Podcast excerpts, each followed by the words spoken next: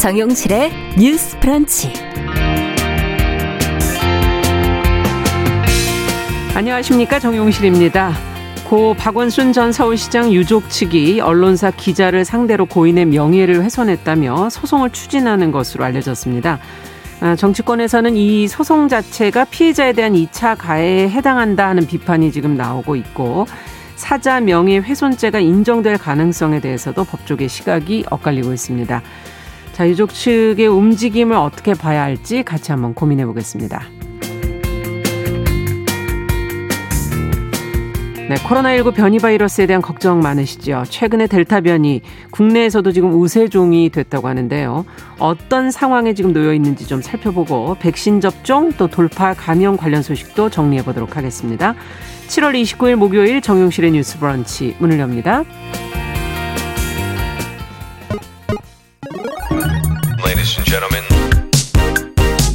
새로운 시각으로 세상을 봅니다. 정용실의 뉴스 브런치 뉴스픽. 네, 정용실의 뉴스 브런치 KBS 일라디오는 이제 유튜버와 더불어서 콩에서 보이는 라디오 함께 하실 수 있다는 것 안내 드리고 있습니다. 오늘도 김태현 님, 성인애님, 남기숙 님 들어와 주셨고요. 그리고 유튜브로는 한 430분 정도 들어오셨고, 미무서님, 써니스카이 님 들어오셨습니다. 감사합니다. 자, 첫 코너 뉴스픽으로 시작을 하죠. 화요일, 목요일 이 두 분이 함께 해주고 계십니다. 신보라 국민의힘 전 의원 안녕하십니까? 네, 안녕하세요. 정은혜 더불어민주당 전 의원 안녕하십니까? 안녕하십니까? 날은 더운데 휴가도 못 가시고 4단계이기 때문에 좀 아직까지는 좀 어, 조심해야 될 것 같고요. 자, 오늘 첫 소식은 앞서 좀 말씀드린 것처럼 그 고 박원순 전 서울시장의 유족이 지금 중앙지 기자를 상대로 지금 사자 명예훼손 소송을 추진한다는 보도가 나왔습니다. 소송을 하겠다는 이유는 어디에 있는 것인지 또 이와 관련해서 어떤 반응들이 나오고 있는지 신보라 전 의원께서 좀 정리를 해 주시죠. 네. 고 박원순 전 서울시장 유족 측이 28일 중앙 일간지 A 기자를 상대로 사자 명예훼손죄 소송을 추진 중입니다. 네. 박전 시장 유족 측의 정철승 변호사는 SNS에 올린 글에서 박 전 시장의 부인 강난희 여사와의 전화 통화 내용을 소개하면서 이 소송 추진 내용을 밝혔는데요. 네. 이 글에 따르면 정 변호사는 A 기자를 사자 명예훼손죄로 고소하는 게 좋겠다. 유족이 음. 고소를 제기해야 하는데 괜찮겠냐라고 물었고 이에 강 여사는 언젠가 때가 올 거로 생각하고 기다려왔다. 정 변호사님이 하자고 하면 하겠다고 답변을 했습니다. 네. 어, 정철승 변호사의 다른 SNS 글에서는 그 A 기자에 대한 내용이 나왔는데요. 네. A 기자는 기사에서 박 전 시장을 거론하면서 박 전 시장은 비서실 직원을 상대로 성폭력을 저질러 가해자가 명백하게 밝혀졌고 어떤 행위가 있었는지 알려진 상황이라고 썼다고 했습니다. 네. 그러면서 그 근거는 어이없게도 사법기관도 아닌 국가인권위 시정 권고 결정문인 모양인데 음. 결정문 역시 대부분 피해자 여성의 일방적 주장을 받아들여 작성된 것으로 보인다고 밝혔는데요. 네. 이러한 소송 추진이 알려지자 야권에서는 일제히 비판의 목소리를 냈습니다. 음. 국민의힘은 논평을 통해서 권력형 성범죄 피해자에 대한 3차 가해를 중단하라. 있다고 주장을 했고요. 네. 어, 윤희숙 국민의힘 의원은 사자 명예훼손을 내세우며 피해자를 재차 가해하는 경우에도 음. 공소권 없음을 굳이 관철해야 하느냐는 질문이 제기되고 있다. 네. 자살 후에도 사실관계 조사는 결론을 내도록 의무화하자고 음. 주장하기도 했습니다. 청년정의당 강민진 대표는 소송이 피해자의 피해 사실을 의심하고 부정하는 내용으로 전개될 수밖에 없다며 소송 추진을 중단할 것을 음. 부탁했습니다. 음. 정철승 변호사는 소송이 논란이 되자 유고족의 고통과 깊은 고민을 무시하고 함부로 억측하고 오해해서 2차 가해라고 하는 것이야말로 기자의 사자 명예훼손 범죄로 중대한 피해를 입게 된 피해자들에 대한 2차 가해를 저지르는 것이라고 강조했고요. 네. 박전 시장의 가족은 피해자 여성을 고소하겠다는 것이 아니라 허위 사실을 적시한 기사를 작성한 기사, 기자를 고소하는 것이라고 반박했습니다. 네.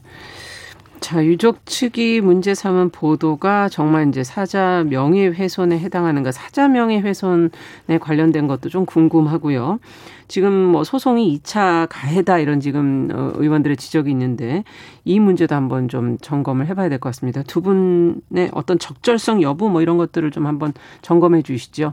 네. 정은혜 의원께서 먼저. 그 일단은 그 인권위 직권조사 결정문을 보면 네. 박 시장이 성희롱에 해당하는 메시지를 심야에 보낸 사실이 인정된다고 나와 있습니다. 예. 그래서 이 부분은 이제 성희롱이라는 측면이고요. 지금 그 박 시장님 측에서 이제 고소를 하겠다는 그 언론사 측에서의 그 보도는 네. 신보라 의원님께서 말씀하셨던 대로 박씨 박전 시장은 비서실 직원을 상대로 성폭력을 저질러 가해자가 명백하게 밝혀졌고 어떤 행위가 있었는지 알려진 음. 상황인데라는 기사에 그 문이 있습니다.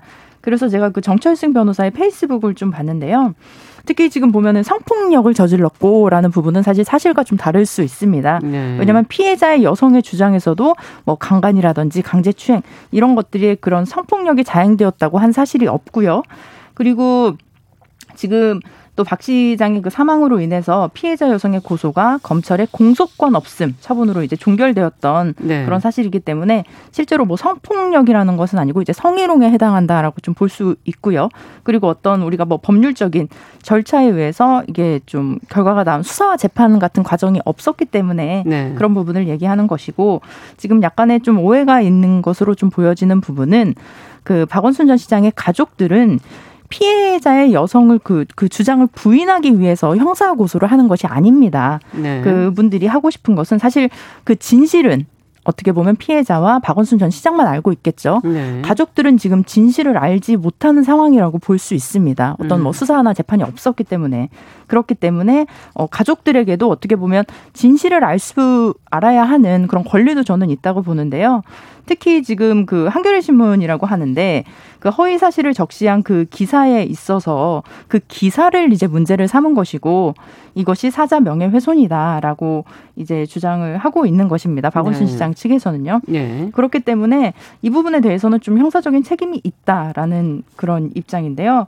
이 부분에 있어서 사실은 우리가 계속적으로 뭐 2차 가해다 뭐 이런 식의 좀 얘기를 하고 있지만 네. 이 부분은 조금 우리가 분리해서 봐야 할 것 같습니다. 이게 언 어라는 게 정말 아다르고 어다른 것이고 그 예. 그 단어의 사용이라든지 특히 저는 기자들의 기자윤리라는 측면에서 음. 가장 확인된 사실만을 기사로 쓰는 것이 가장 좀 올바른 것이 아닌가. 뭐 자신의 뭐 주장이나 오피니언을 얘기할 수 있지만 예. 확인되지 않은 사실을 그 단어를 다르게 사용해서 어떻게 보면 어 그 비슷한 사항을 어 정말 A라는 상황을 B A가 B인 것처럼 막 이렇게 좀 보여지게끔 음. 국민들이 약간 오해할 수 있게끔 보도를 한 것이 아닌가라는 측면에서 그 문제를 제기하는 것이고요.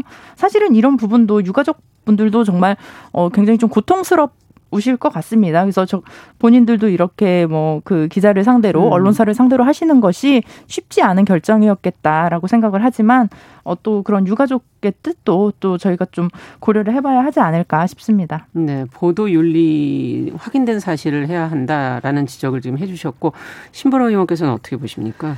네, 그러니까 어 성희롱 을 이제 성폭력으로 포용한 것이 네. 허위 사실이다. 뭐 이런 주장을 뭐 정철수 변호사 쪽에서 하고 있는지는 모르겠는데 예. 실은 성폭력의 범주에는 음. 성폭행, 성추행, 음. 성희롱을 다 포함을 하는 겁니다. 네. 그래서 우리가 뭐 어, 성범죄라고 할 때도 주로 이런 행위들을 이제 포함하는 거지. 네. 성희롱과 성폭력이 다르다. 이건 저는 좀 사실관계는 좀 다르다고 보고요. 그리고 네. 어 이번 소송이 최근 벌어진 일이긴 하지만 음. 저는 어 박 전 시장은 도덕적인 사람이다. 이런 일련의 입장과 생각에서 그런 나온 행동인 것 같아서 이번 소송이 그런 네. 측면에서 좀 우려스럽다는 말씀을 드리고 싶은데요. 네. 실은 어 소송은 어 며칠 전에 이제 추진하겠다고 밝혀진 것이긴 하지만 그렇죠. 올해 초부터 그 강난이 여사와 그 가족들의 생각 입장이 SNS나 이런 편집글로 음. 좀 드러났습니다. 음. 올해 2월에 강난이 여사가 박원순 지지그룹에 보낸 자필 편지가 공개됐었는데요. 예. 그 내용을 보면 아직 진실은 밝혀지지 않았다. 나의 남편 박원순은 그런 사람이 아니다. 박원순 정신의 본질은 도덕성이다. 음. 저와 우리 가족은 박원순의 도덕성을 믿고 회복시켜야 된다고 생각한다. 고민하며 행동할 것이다. 라는 음. 내용이고요. 네. 그 내용과 함께 재판부에 재판부에 보낸 탄원서도 함께 첨부를 그때 했었는데 네. 그 탄원서 취지도 비슷했습니다. 음. 이 내용을 봤을 때 저는 법원에서 뭐라고 이제 판결을 하건 어, 박원순의 죄를 인정하지 말고 깨끗한 사람으로 좀 기억되게 하자는 음. 그런 취지를 지금 부인께서 갖고 있지 않나라고 네. 보고요. 올해 7월에도 음. 정 변호사가 강 여사의 나, 강 여사와 그의 딸과 나눈 대화를 SNS에 올렸습니다. 네. 근데 이제 그 내용을 보면 아빠는 도와달라는 분들에게 빚까지 져가며 모두 퍼주셨다. 음. 그 중에는 여성 단체 분들도 있었는데 어떻게 우리 아빠한테 그럴 수가? 라는 내용입니다. 네. 그래서 사실상 여성 단체들이 박 전 시장을 권력형 성범죄로 규정한 것을 좀 비난하는 취지가 아니었나라고 보고요. 네. 이러한 측면에서 볼 때 이번 사 이번 소송이 사자 명예훼손에 해당된다. 음. 뭐 허위 사실을 적시한 기사를 고소하겠다. 그런 취지라고 밝혔지만 네. 저는 최근에 부인과 가족의 그런 입장을 음. 보았을 때는 좀 명백한 의도성이 있다. 음. 그리고 어, 결국 피해자의 피해 그 사실에 대해서 부정하겠다는 것 아니냐, 인정하지 네. 않겠다. 음. 그리고 고 박원순 시장이 결과적으로는 도덕성 있었던 깨끗한 사람이라는 것을 주장하려는 취지로도 좀 비춰져서 그런 측면에서 저는 우려를 표명하는 표현한다. 겁니다. 네. 그리고 야권 몇몇 정치인들이 처음에 그 수사가 진행될 때 피해 호소인이란 표현을 했잖아요. 그 네. 맥락과도 좀 닿아 있는 것 아닌가라는 음. 표현 생각이 들고요. 네. 사실 어 피자가 이제 사망한 사건이라서 공소권 없음으로 종결되고 관련한 검찰 그렇죠. 수사는 진행되진 않았지만 예.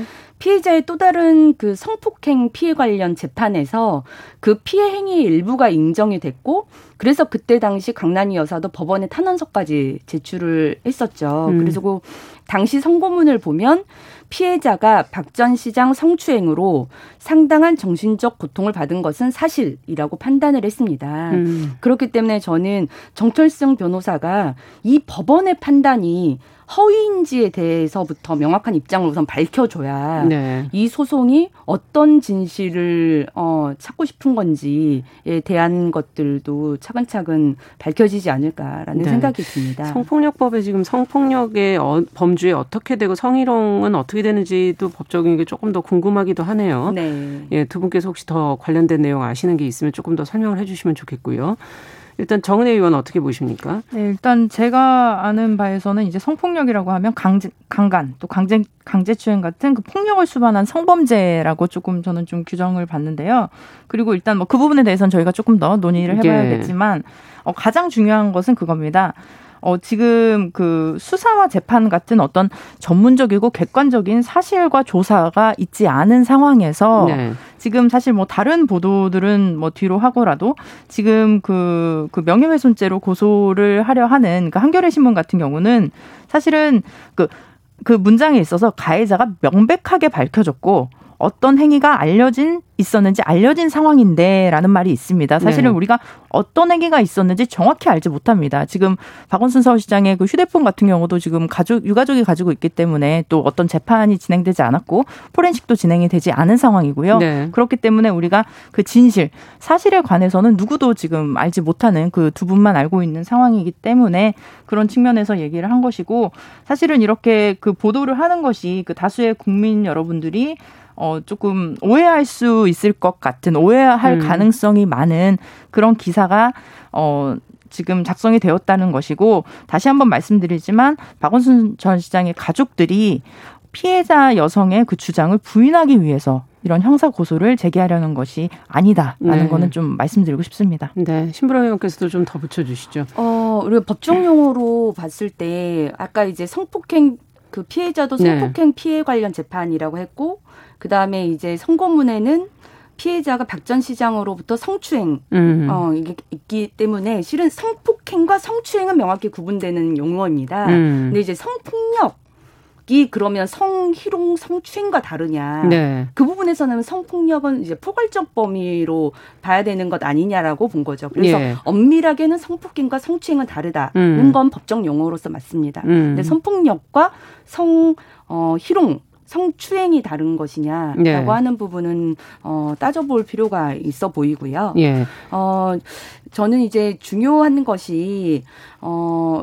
이제 그 피해 사실과 관련해서도 음. 당시 이제 성폭행 피해 관련 재판에서 어 이 피해자의 그 정신과 치료 내역이라는 것도 네. 그 범죄 내용으로 좀 인정이 된 측면이 있습니다. 네. 그래서 물론 물론 그래서 이게 공소권 없음으로 종결이 됐기 때문에 음.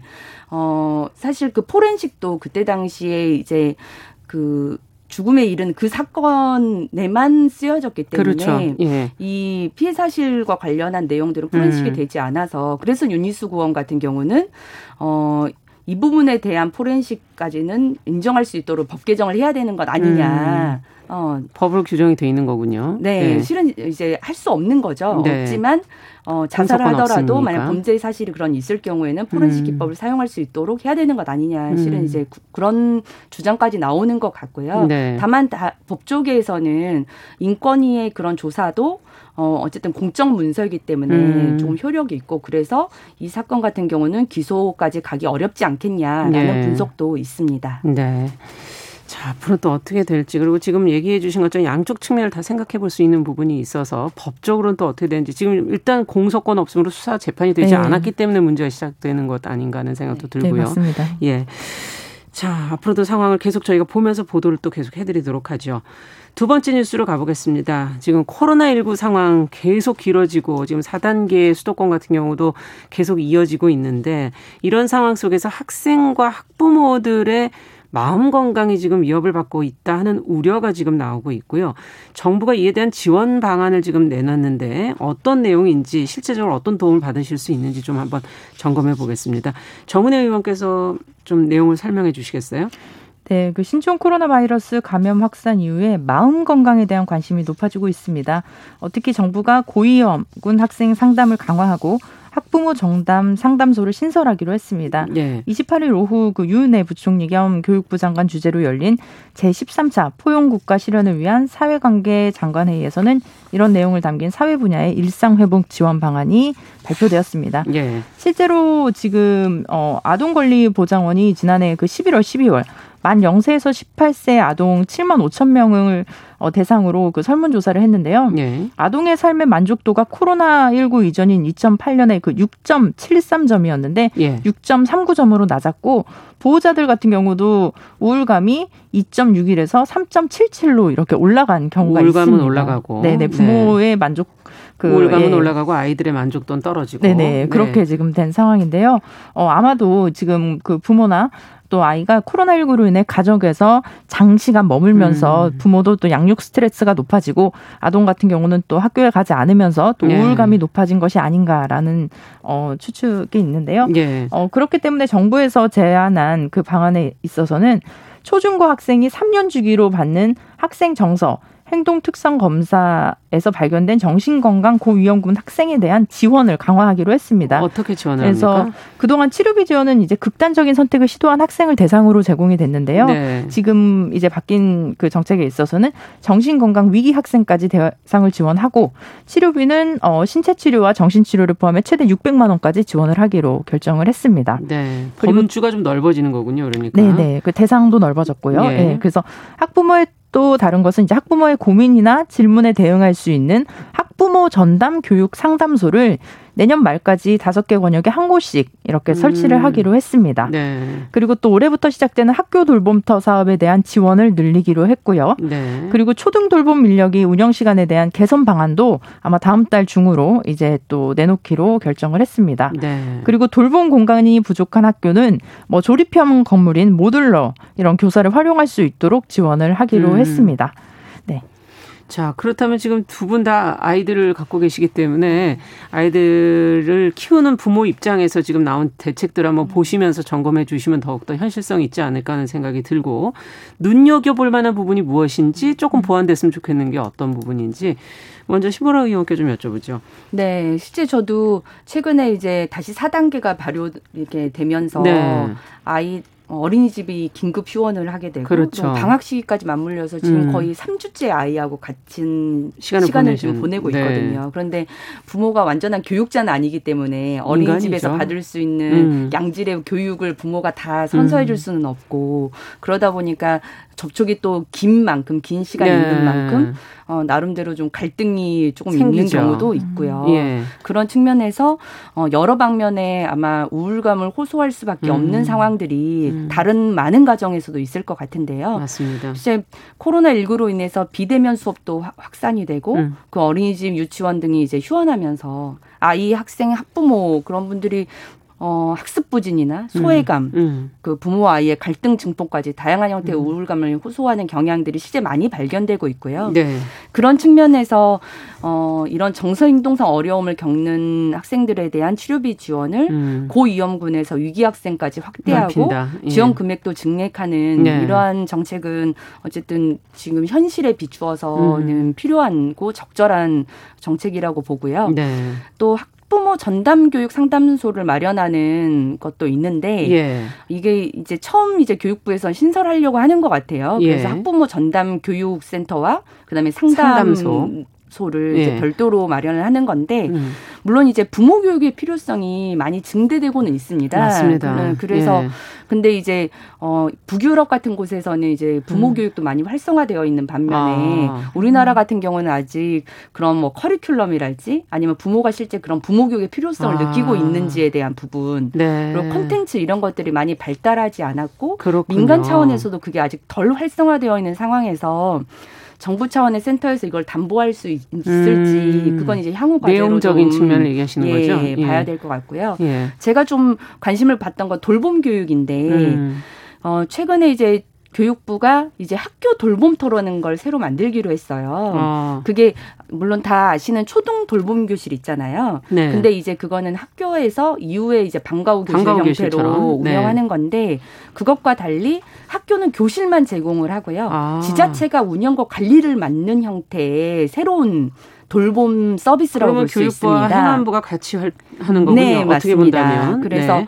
올해 750개, 내년에 750개, 그래서 총 음. 19곳을 신설하고 네. 이런 그 터를 마련하게 되는 시설비를 이제 정부가 지원하는 형태라고 하는데요. 여기서 뭘 하게 되는 건가요? 어, 기, 어, 교실 형태는 거의 비슷할 겁니다. 네. 커리큘럼이나. 근데 이제 기존 교실이 1시에서 5시로 운영이 되면 여기는 아. 7시, 8시까지도 연장이 되고요. 아, 맞벌이들을 네. 위한. 지자체가 네. 책임을 지고 운영을 음. 하는 형태이기 때문에 뭐 수탁이나 이런 형태로 좀 전담해서 운영이 될것 네. 같습니다. 근데 최근에도 그 위탁 문제나 돌봄 전 돌봄, 전담 돌봄사들의 처음 그렇죠. 문제 이런 것들이 있어서 이런 부분을 어, 음. 좀 보강해야 될 것 같고요. 네. 그 궁극적으로는 돌봄이라는 것이 국가 사회 책임이다라고 예. 하는 부분의 정책으로 이제 발전시켜가는 것은 저는 긍정적으로 음. 평가하고 있습니다. 네.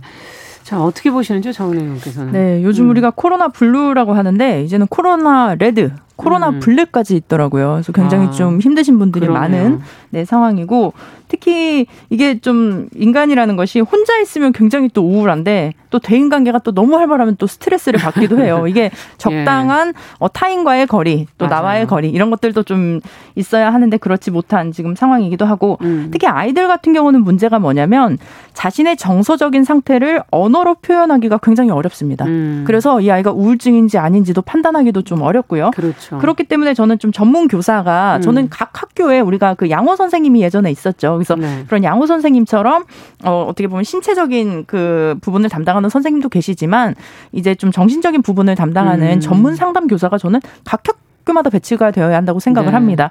제 친구 중에 그 상담 교사가 있는데요. 실제로 굉장히 좀 아쉬웠던 것이 뭐냐면 한 10년 전 일이긴 하지만 음. 이제 좀 극단적인 선택을 굉장히 고민하던 학생이 찾아왔었어요. 음. 그래서 늘 상담을 해주고 선생님을 의지하고 그런 식의 관계를 맺었는데 그 예산이 어느 날 학교에서 중단이 됐다고 합니다. 음. 그래서 그 선생님이 또 다른 학교로 이제 이제 그러니까 제 친구가 다른 학교로 이제 정문을 아. 가게 된 거죠. 근데 그 학생 어떡하나요? 네, 사실은 그 학생이 어 좀 그런 극단적인 선택을 한 경우입니다. 음. 선생님이 아이고. 떠나고 나서 사실은 한 지난 1년간을 선생님을 의지 하면서 이제 학교 생활도 하고 이제 좀 어, 살아갈 수 있었던 음. 상황이었는데 그 사실 굉장히 제가 봤을 땐 그렇게 예산이 큰 예산이 드는 것도 아님에도 불구하고 이 문제를 생명이 왔다 네, 갔다 하는 문제 굉장히 그 심각성을 이해하지 못하고 있다. 그래서 음. 기존에도 보면 굉장히 좀 극단적인 선택을 한 경우에만 지원이 됐던 것이 이제 고위험군 학생에게 지원이 되는데 네. 사실은 모든 학생이 대상이 되어야 되죠. 누가 이게 정말 우울증 같은 경우도 이게 감기 같은 거잖아요. 누구든지 네. 언제든지 걸릴 수 있는 거기 때문에 그런 측면에서는 각 학교에 모두 다 그 선생님들이 배정이 돼야 하고 특히 어 부모들 같은 경우도 굉장히 좀 우울할 수 있습니다. 음. 사실 저는 아이가 아직 어려서 조금 괜찮은 것 같아요. 근데 초등학교 학생을 둔 부모들은 굉장히 힘들어해요. 왜냐하면 음. 중고등학생만 돼도 본인이 그 인터넷에 접속해서 학교 수업을 들을 수 있는데 음. 초등학생들은 그 모든 것들을 다 세팅해 줘야 되거든요. 그렇죠. 특히 저학년 같은 경우는 네. 그리고 또 아이도 힘들고 부모도 힘들고 학교라는 그러니까. 시스템에 이제 들어가는 단계니까 네. 또 그래서 네. 그런 측면이 있는데 저는 약간 두 가지 대안을 좀 제시를 음. 하는데요. 아까 그 교사의 그 상담 교사의 증언과 함께 음. 이게 제가 어 이걸 코로나를 어떻게 극복을 해야 되나라는 고민을 좀 하다가 음. 지금 보면은 어, 코로나 이후에 병원에 점진적으로 그 환자들이 줄었습니다. 보면은 뭐 음. 뭐 내과, 외과, 정형외과 뭐 모든 병원에 지금 좀 환자가 줄었죠. 웬만하면 안 가시고 네, 있겠죠. 근데 정신건강의학과만 11.2%가 증가했습니다. 아. 네, 그만큼 어, 코로나로 인해서 좀 힘드신 분들, 이 코로나 상황에서도 어렵게 맞아요. 병원에 찾으시는 분들이 더 많아졌다라는 그렇죠. 측면에서 봤을 때 어, 이걸 해결하기 위해서는 일단 어, 제가 요즘 뇌 연구도 좀 하고 있었어요. 음. 그래서 사람이 굉장히 행복하고 뭔가 내가 좀 감사한 일, 뭐 이런 음. 것들을 많이 좀 생각할 때 그 세로토닌이랑 도파민이라는 그렇죠. 게 이제 분비가 된다고 합니다. 그래서 네. 이거를 좀 뭐 인위적으로 뭐 이렇게 화학 물질로 섭취를 음. 할 수도 있지만 이게 그런 물질이 나오기 위해서는 되게 감사 일기를 쓰는 것도 되게 중요하다고 해요. 음, 그래서 음. 오프라 윈프리가 굉장히 좀 불우한 어린 시절을 보냈는데 네. 그런 감사 일기를 특히 구체적으로 내가 오늘 하루 무슨 일을 음. 했고 사실 코로나로 인해서 긍정적인 것 중에 하나는 음. 뭐다 전부 다 안 좋죠. 사실은 근데 나를 돌아볼 수 있다는 거, 나 자신을 돌아볼 수 있다는 거. 근데 네. 이거는 뭐 제도적으로 하기는 조금 오히려 또 숙제로 감사 일기를 내라고 하면 좀 음. 힘들 수도 있어요. 내 이제 가정이라든지 이렇게 우리가 스스로 해야 되겠죠. 네, 스스로 할수 네. 있는 환경 환경을 만들어 주는 거 의무가 음. 아니라 어, 그렇게 해 보는 건 어떤가 이런 제안을 해 주는 것도 굉장히 좋을 것 같고요. 네. 또두 번째로는 이제 요즘 그 정신 그 건강의학과에서는 안정화 기법 그다음에 음. 착지 기법 이런 것들이 음. 있는데 어 크게는 이제 나의 그 신체적인 몸 상태를 스스로 느낄 수 있게끔 하는 음. 거죠. 내가 근육이 이완 되고 수축되고 이런 걸 느끼고 아니면 내가 물을 마실 때도 정말 내가 맞아요. 꼴깍꼴깍 물을 마시는 걸 느끼고 뭐 꽃의 향기를 맡아보고 네. 이런 오감 활동이 굉장히 중요하거든요. 근데 네. 이런 측면은 사실 우리가 오감놀이 음. 많이 하잖아요. 아이들은. 근데 이게 초등학교나 중고등학교 가면 하지는 않게 되는데 이 부분들도 알겠습니다. 조금 오감 활동 영역 같은 경우는 커리큘럼으로 넣어도 좋을 것 같아요. 네. 그래서 이런 측면 또 운동도 못 하게 되고 이런 상황에서 많은 고민을 지금 하셨네요. 네, 그래서 이런 것들이 사실 실제로 해결이 되는 것이지 어떤 음. 그런 물리적인 그런 것들을 늘리는 것보다도 음. 정말 한 사람 한 사람 개개인에게 맞춤적인 이런 네. 어, 정책을 하는 건 어떨까 싶습니다. 네, 몸과 마음이 연결이 돼 있죠. 우리가 자꾸 잊어버리지만 그, 그 지적을 해주신 것 같고 돌봄 교사의 전문성, 뭐 상담 교사의 지속성 이런 문제들을 지금 네. 제기를 해주신 것 같습니다. 자, 뉴스픽 오늘 얘기 여기까지 듣죠. 정은혜 신보라 전 의원과 함께. 알겠습니다. 말씀 잘 들었습니다. 네, 감사합니다. 네, 감사합니다. 네, 정용실의 뉴스 브런치 듣고 계신 지금 시각 10시 33분 향해 가고 있고요. 라디오 정보센터 뉴스 듣고 오죠. 최재형 전 감사원장은 윤석열 전 검찰총장의 부인인 김건희 씨를 비방하는 내용의 벽화와 관련해 더러운 폭력을 당장 중단해야 한다면서 대통령 선거에서 후보자 본인과 주변인에 대한 검증은 필요하지만 넘지 말아야 할 선이 있다고 강조했습니다. 삼성전자가 반도체 호황을 등에 업고 2분기에 영업이익 12조 5,700억 원에 이르는 어닝 서프라이즈를 달성하며 11분기 만에 가장 높은 수치를 기록했습니다.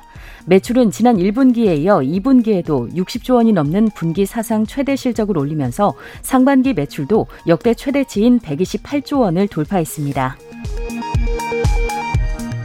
홍콩 사우스차이나 모닝포스트는 북한이 심각한 식량난으로 남북 통신 연락선을 복구했다면서 북한의 최대 동맹인 중국은 관계 개선을 위한 노력의 일환으로 남북 통신 연락선이 복원될 것임을 사전에 통보받았다고 베이징 소식통을 인용해 전했습니다. 지금까지 라디오 정보센터 조진주였습니다.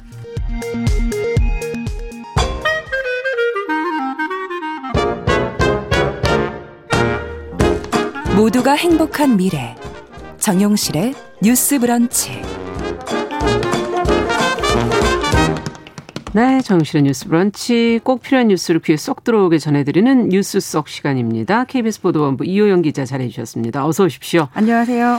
아무래도 올림픽 얘기를 좀 시작을 해야 될 텐데 코로나 19의 어떤 힘든 어려움 속에서도 이제 올림픽이 열려서 지금 진행이 되고 있는데 어, 방송사 한 방송사의 이 개막식 중계, 네. 축구 경기 중계가 좀 논란이 되고 이제 파장을 일으키고 있다고 해야 될까요? 그렇죠. 네. 7월 23일이었어요. 음. 도쿄 올림픽 개막 당일에 한 200개 넘는 나라가 이제 입장을 할 때였는데요. 네.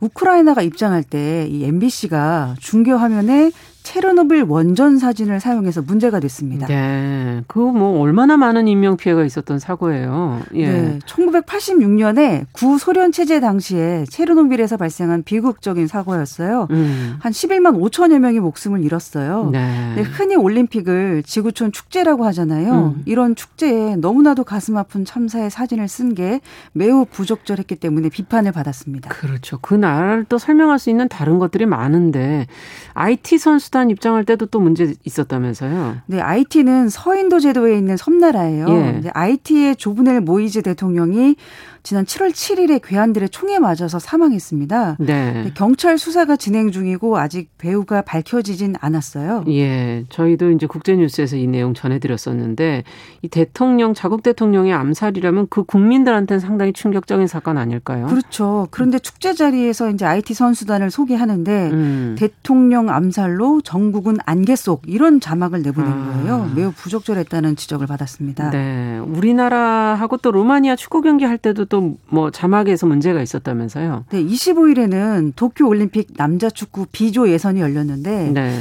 루마니아 선수가 자책골을 넣었어요. 음. 이때 자, 자책골을 넣은 선수 이름을 써서 고마워요 마린 자책골 뭐 이런 자막을 넣었습니다. 아. 우리나라에는 이로운 상황이었지만 상대를 조롱한 거잖아요. 그렇죠. 스포츠 정신에 어긋난다는 지적을 받았습니다. 아, 이런 사고가 한두 가지 아니었기 때문에 어, 시청자들의 비판을 받을 만하네요. 어떻게 본다면 네. 항상 좀 언론이 저희도 방송을 하지만 참 조심스러운 부분이 있어요. 맞습니다. 네. 또 이탈리아 선수들 입장할 때 피자 사진 썼고요. 아. 노르웨이 선수 입장할 때는 연어 사진 썼어요. 아. 만약에 해외 언론에서 우리 선수들 입장할 때 김치 사진을 쓴다면 어떤 기분일지 아. 상상해 보시면 될 것 같고요. 또 오타 사고도 있었어요.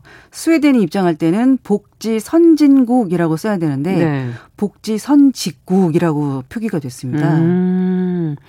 외신들 반응 어떻게 나오고 있습니까? 이거에 대해서. 오, 미국, 일본, 러시아 할 것 없이 세계 주요 외신들이 일제히 비판을 쏟아냈습니다. 네. 주요 언론의 비판 내용은요. 이제 MBC가 각 국에 대한 부정적인 편견을 강하게 심어주는 중계 방송을 했다는 겁니다. 음. CNN도 뼈아픈 비판을 했는데요. 네. 한국을 소개하는데 삼풍백화점이나 성수대교, 세월호 아. 참사의 나라 이렇게 소개하면 좋겠냐 뭐 이렇게 비난을 하기도 했어요. 네, 요즘은 정말 이 차별과 편견에 대한 부분은 좀 더 예민한 그 감수성을 좀 가져야 될 것 같다 언론인들이 그런 생각이 들기도 하네요.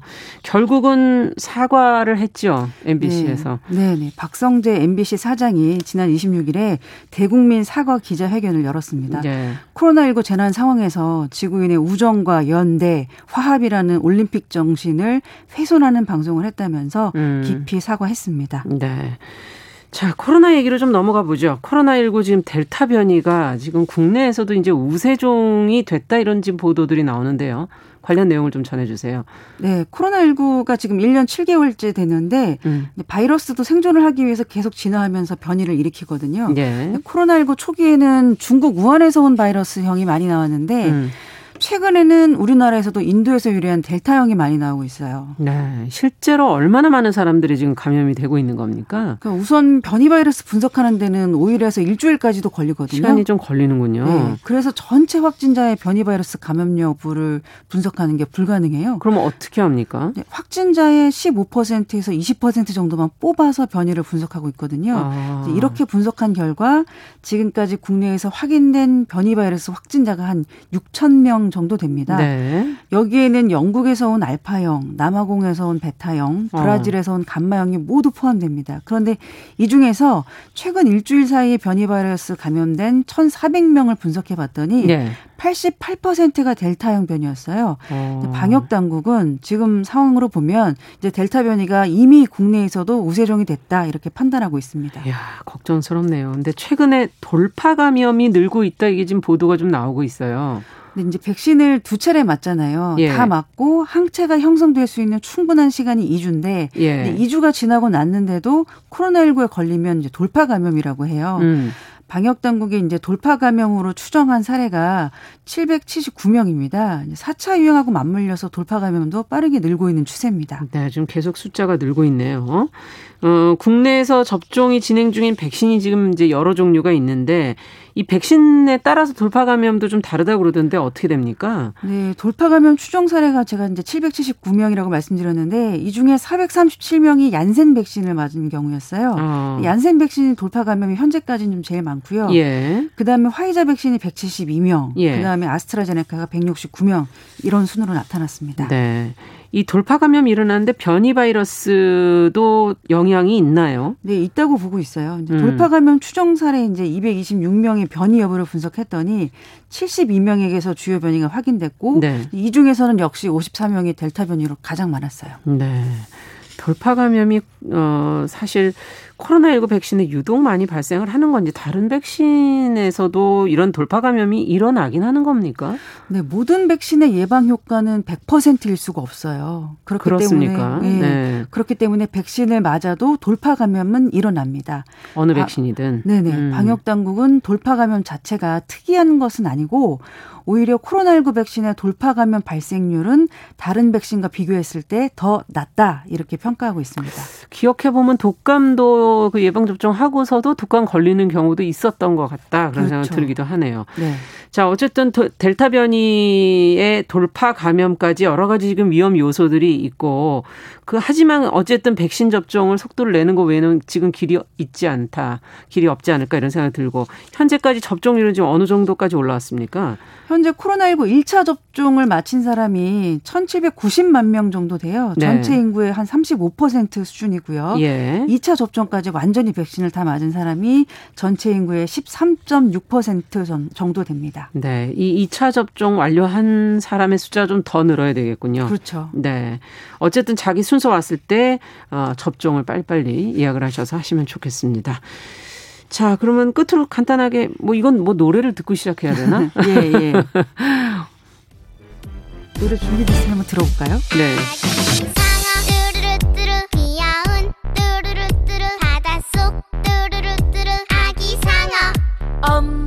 들어보셨죠? 네. 아, 이거 뭐 상어 가족. 저희 뭐 유튜브로도 좀 본 적이 있었던 것 같은데. 네, 이게 예. 수많은 패러디 버전이 나오고요. 유튜브 누적 조회수 90억 회를 돌파할 정도로 90억 회. 전 세계적으로 사랑받고 있는 동요입니다. 어, 근데 이게 누가 만든 거예요? 이제 우리나라 이제 스타트업 기업이 만들었는데 예. 2015년에 교육 콘텐츠를 제작하는 스타트 업체가 상어 가족을 만들었어요. 음. 북미권에서 이제 구전 동요를 편, 편곡해서 만들었는데 신이 나기도 하고요. 가사도 쉽고 재밌게 아주 네. 잘 만들었어요. 네, 뚜루뚜루 이런 게 들어가니까 네. 따라하기도 왠지 좀 쉬운 것 같고, 근데 저작권 논쟁 에 휘말렸다면서요? 네, 영어로는 이제 Baby Shark라고 하는데. 네. 미국의 동요 작곡가 조니 온리라는 사람이 있어요. 네. 이 사람이 이 스타트업을 상대로 소송을 냈었어요. 아. 조니 온리의 주장은요. 네. 이 Baby Shark가 자신의 2차 저작물이라는 거예요. 음. 이 사람이 2011년에 Baby Shark라는 동요를 발표했는데 음. 원래 이건 구전 동요에다가 자신이 이제 고유한 리듬을 얹었다는 거예요. 음. 그래서 이 곡은 2차 저작물이고 이 자신에게 저작권이 있다 이러면서 2019년에 한국 법원에 소송을 냈었어요. 그럼 시간이 지났으니 판단이 나왔겠네요. 그렇죠. 이제 결론부터 말씀드리면 조니 온리가 패소했습니다. 어. 재판부의 첫 번째 판단은요. 구전 동요에는 저작권이 없다는 것이었어요. 아, 그렇죠, 그렇죠. 그렇죠. 예. 그리고 이 아기 상어라는 곡을 한국 저작권 위원회에도 감정을 의뢰했 었거든요. 네네. 근데 위원회의 판단은 조니오니가 만든 곡도 원래 구전 동요와는 뭐 별반 다르지 않다. 이 사람이 아. 특별히 창작적인 요소를 부과했다고 보기는 어렵다 이런 판단을 내놨습니다. 그러니까 원 가장 원조는 구전 동요이기 네. 때문에 네 어쨌든 오늘 소식은 여기까지 듣도록 합니다. 음, 음악도 들어보니까 재미있네요. 네. 네. 이제 편하게 들을 수 있겠네요. 상어가죠. 네. 뉴스 속 KBS 보도본부 이호영 기자와 함께했습니다. 말씀 잘 들었습니다. 감사합니다.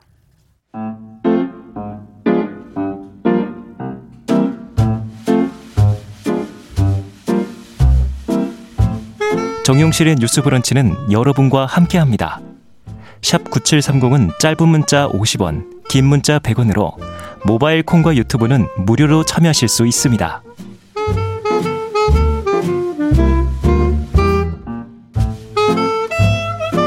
정윤실의 뉴스 브런치 듣고 계신 지금 시각 10시 45분 향해 가고 있습니다.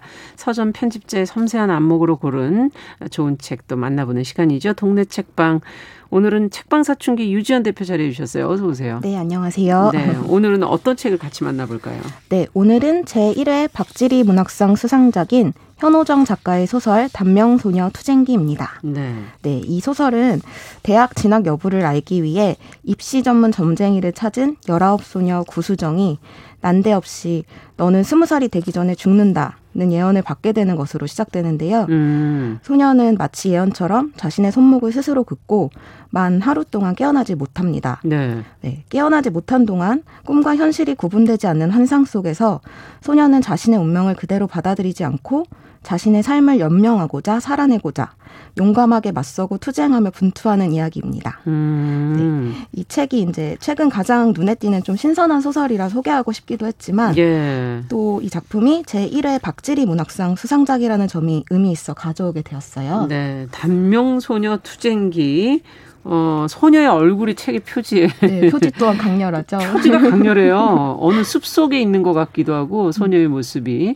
근데 박지리 문학상? 네. 저 왜 처음 들어보죠, 이거? 어, 그쵸. 이번이 1회 문학상. 아, 1회라서 그런 건가요? 네, 수상작이기도 하고. 네. 약간 잘 모르시는 분들도 있을 것 같아서 제가 음. 조금 다, 자세하게 소개를 해드리려고 하는데요. 네. 네. 그 2010년 합체라는 작품으로 사계절 문학상 대상을 받으면서 25살에 작품 활동을 시작하여 그 작년이랑 재작년에 그 음. 화제 뮤지컬 원작으로도 알려졌던 다윈영의 악의 기원이라는 작품을 비롯해서 맨홀, 번외 등 일곱 작품을 출간하며 약간 천재 작가로 불리웠지만 아. 2016년 31세의 나이로 안타깝게 생을 마감한 작가예요. 아, 박지리 작가가 네. 네. 네. 주로 이제 박지리 작가는 참신한 소재를 통해 그만의 글쓰기 문법과 지금의 현실을 소설 세계로 구현해 나가는 작품들로 한국 문단의 독특하고 독보적인 발자취를 남겼는데 그렇군요. 그의 전작을 출간한 이 사계절 출판사에서 네. 작가의 뜻을 잇고자 지난해 2020년에 문학상 공모를 시작하였어요. 아. 네, 이것은 미등단 신인 및 단행본 출간 5년 이내에 기성 작가를 대상으로 좀 더좀 좀 폭넓게 문이 열려 있는 문학상이라고 할 수 있고요. 이제 오늘 소개하는 현호정 작가의 단명소녀 투쟁기가 제 1회 수상작입니다. 이야, 이 뭐 현호정 작가도 기분이 좋겠어요. 네, 제 1회 네, 제 1회에서 첫 번째 상을 이제 받게 됐으니까. 어, 어쨌든 이른 나이에 생을 마감한 작가, 그 독특한 자기 세계를 가진 그 작가를 기리면서 그 이름을 딴 공모상이고 하필 또 이 작품 첫 번째 작품이 단명 네. 이게 뭔가 연결성이 있나 이런 생각도 들기도 하고 뭔가 묘하게 다가오네요. 네, 그렇죠. 음.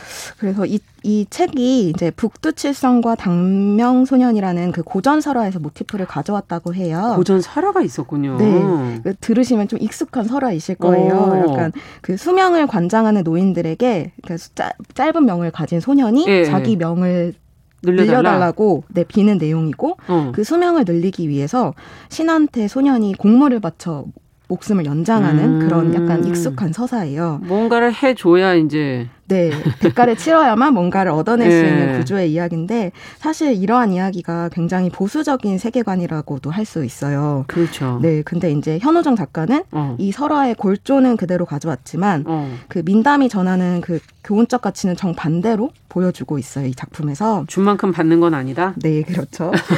어떤 얘기일까 궁금하네요. 네. 그 제목에 투쟁기라는 굉장히 강렬한 단어가 들어가잖아요. 네. 그래서 자신의 정해진 운명을 계속해서 거스르면서 바뀌면서 음. 최종적으로는 죽음의 신과 정면으로 맞서서 싸움으로써 자신의 운명을 스스로 바꾸어 나가는 이야기인 것이고요. 아. 네. 또 아까 말씀드렸듯이 설화를 모티브로 했던 것처럼 예. 반신이라고 불리는 북두, 날개 달린 사자개, 죽음의 신처럼 약간 설화나 신화 속 인물들을 이야기로 불러와서 마치 게임의 어떤 장면처럼 느껴지게 아. 하는 부분들도 있어요. 아. 그리고 또 이야기의 구조 자체가 게임 스테이지처럼 각 장마다 주인공이 어떤 미션을 수행하게끔 하고 있는데 음. 그게 어떤 장부에 적힌 그 대상들을 제거해야만 내가 계속 살아남을 수 있게 되는 그런 아. 구조로 되어 있어요. 그렇군요. 네, 그래서 약간 익숙하면서도 약간 흥미로운 이런 부분들이 이 소설의 장점이기도 하고 예. 또 속도감과 기대감, 몰입감을 동시에 제공하는 오락적 측면도 있는 이야기인데 음. 약간 설화라는 장치를 영리하게 가져와서 익숙한 부분도 있지만 그렇죠. 네, 게임 작법처럼 이렇게 현대적인 스토리텔링 방식을 통해서 아. 저희들한테 이제 좀 지금의 이야기다라는 음. 걸좀 보여주는 작품이기도 합니다. 상당히 흥미롭네요. 현대적인 스토리텔링 방식 특히 게임의 네. 어떤 한 단계 한 단계로 올라가듯이 음. 어, 미션을 수행해 가는 그 이야기 전개 방식 방식. 네, 맞습니다. 아, 재밌네요. 근데 어떻게 보면 단명이라는 이 단어가 요즘에 쓰이나요? 요즘 젊은 분들이 낯선 단어죠. 이 단어를 아나 이런 지금 생각도 좀 들기도 했어요. 잠시. 네. 옛날에 어른들이 사실 많이 쓰시는 단어지 않습니까? 이 단명이라는 건 저희 세대만 해도 그렇게 아주 흔하게 쓰지는 않는데. 그렇죠. 네. 이제 정말 말씀하신 대로 굉장히 낯선 단어라고 할수 네. 있는 게 저희는 이제 과학 기술의 발전을 통해서 계속 생명을 연장을 해가는 기술이 이제 늘어가고 있고 그렇죠. 오히려 장수라는 의미가 더 내세워지는 시대 그런 단어를 더 많이 쓰시죠. 그렇죠. 네. 근데 작가가 왜 단명이란 소재를 꺼냈을까 음. 이렇게 생각하는 지점이 있을 것 같은데 생각해 보면 우리 주변에 굉장히 수많은 단명하는 죽음들이 있는 것 같아요. 있죠. 네, 사실 매일 보는 기사를 통해서만 해도 음. 도처에 있는 것이 좀 죽음들이고 음. 자이든 타이든 간에 그 설화나 소설 속 인물들처럼 자신의 운명을 스스로 주도하지 못한 이들이 많다는 생각이 들어요. 음. 그래서 제 생각에는 이 소설이 이런 단명이란 단어의 가치를 좀 새롭게 사용하면서 음. 어쩌면 좀 우리한테 묻고 싶은 하나의 질문을 좀 던지는 게 아닌가 이 장수 시대의 단명이라는 단어를 던지면서 무엇을 봐야 할지. 네. 하지만 사회 속에선 단명하는 죽음을 맞는 사람들이 많고, 그렇죠. 네, 참 모순적이다 하는 생각도 들기도 하고. 근데 이 젊은 주인공이 결국은 어른들이 설계해 놓은 그런 어떤 운명이라는 그, 네. 어, 세계, 질서 뭐 이런 거를 좀 어, 맞서고 뒤집어가고 뭐 이런 얘기인 것 같아요. 네. 이게 또 새로운 하나의 작법인 것 같기도 하고. 네.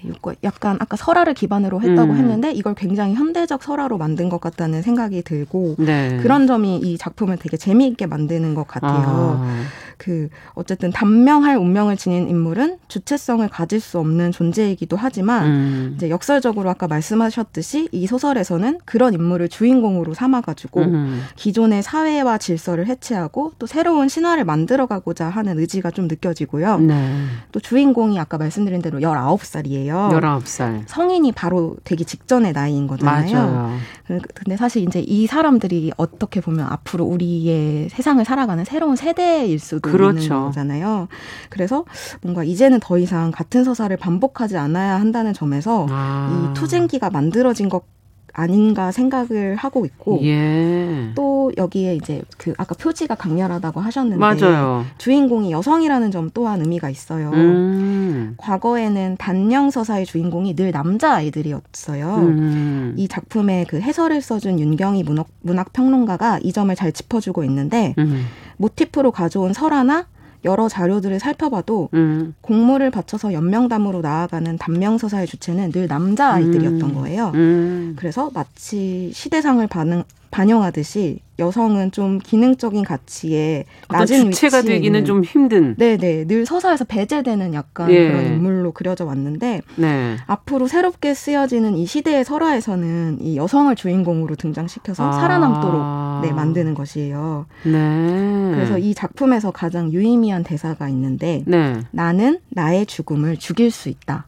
라는 이런 있어요. 용어는 안 써봐서 어떻게 해석해야 될까? 어, 운명을 그러니까 정해진 운명 아까 단명할 것이다라고 그렇죠. 너의 게 죽음을 예고했는데 그 죽음을 이 주인공이 죽인 셈이잖아요. 아. 결론적으로. 아. 그러니까 정해진 운명을 벗어나서 나의 서사 즉 나의 삶은 내 스스로 만들겠다는 의지가 아. 좀 분명하게 느껴지는 대사였던 것 같아요. 네. 지금의 새로운 세대들에게 어떻게 보면 새로운 투쟁기를 새로운 현대적인 설화를 어, 스스로 이렇게 개척해라. 네. 하는 어떤 모티브를 주는 맞아요. 그런 이야기인 것 같고 음. 그것도 어 남성도 있지만 여성도 음. 나서라 뭐 하는 그런 의미가 그 안에는 같이 포함되어 있는 게 아닐까 하는 생각이 듭니다. 야 짧은 소개지만 표지부터 해서 내용도 상당히 강렬하다 네. 하는 생각이 들고요. 그래도 조금 아쉬워요. 좀더 음. 내용을 소개해 주신다면. 어, 이 작품 자체로도 너무너무 좋았지만 음. 제가 이 작품을 읽으면서 가장 인상 깊었던 게 이제 끝나고 난 다음에 나오는 작가의 말이었어요. 음. 그 말의 일부를 한번 같이 나누고 싶어서 소개하려고 합니다. 네. 네. 끈을 다니든 짧은 다니든 명이 너무 일찍 다하게 생긴 사람이 제 몫의 목숨을 더 얻기 위해 길을 떠나는 이야기가 연명담이다. 아. 그래서 나는 연명담이 우리의 이야기라고 생각한다. 싸움은 승패와 관계없이 후회를 남기지 않을 때 의미가 생기고 나는 우리의 이 이야기가 의미를 가지게 될 것 같다는 생각을 할 때 비로소 기쁘다. 앞으로도 세상은 우리를 계속 죽이고 싶어 할 것 같다. 그러니까 우리는 다 단명을 타고난 것이고 어쩌면 끈을 단으로 끊어야 할 최종 목표는 저 짧은 단인지도 모르겠다. 단단할 것을 더 단단해질 것을 약속하는 사람들이 많아졌으면 좋겠다. 야, 현호정 작가의 단명소녀 투쟁기 어, 아마 젊은 세대들에게 주는 작가의 메시지가 마지막으로 읽어주신 부분이 아닐까 하는 생각이 듭니다. 유지연 대표 책방 사춘기 유지연 대표와 함께 동네 책방 책 읽어봤습니다. 말씀 잘 들었습니다. 감사합니다. 네, 감사합니다. 자, 정용실의 뉴스 브런치 목요일 순서도 같이 인사드리겠습니다. 저는 내일 다시 찾아뵙겠습니다. 감사합니다.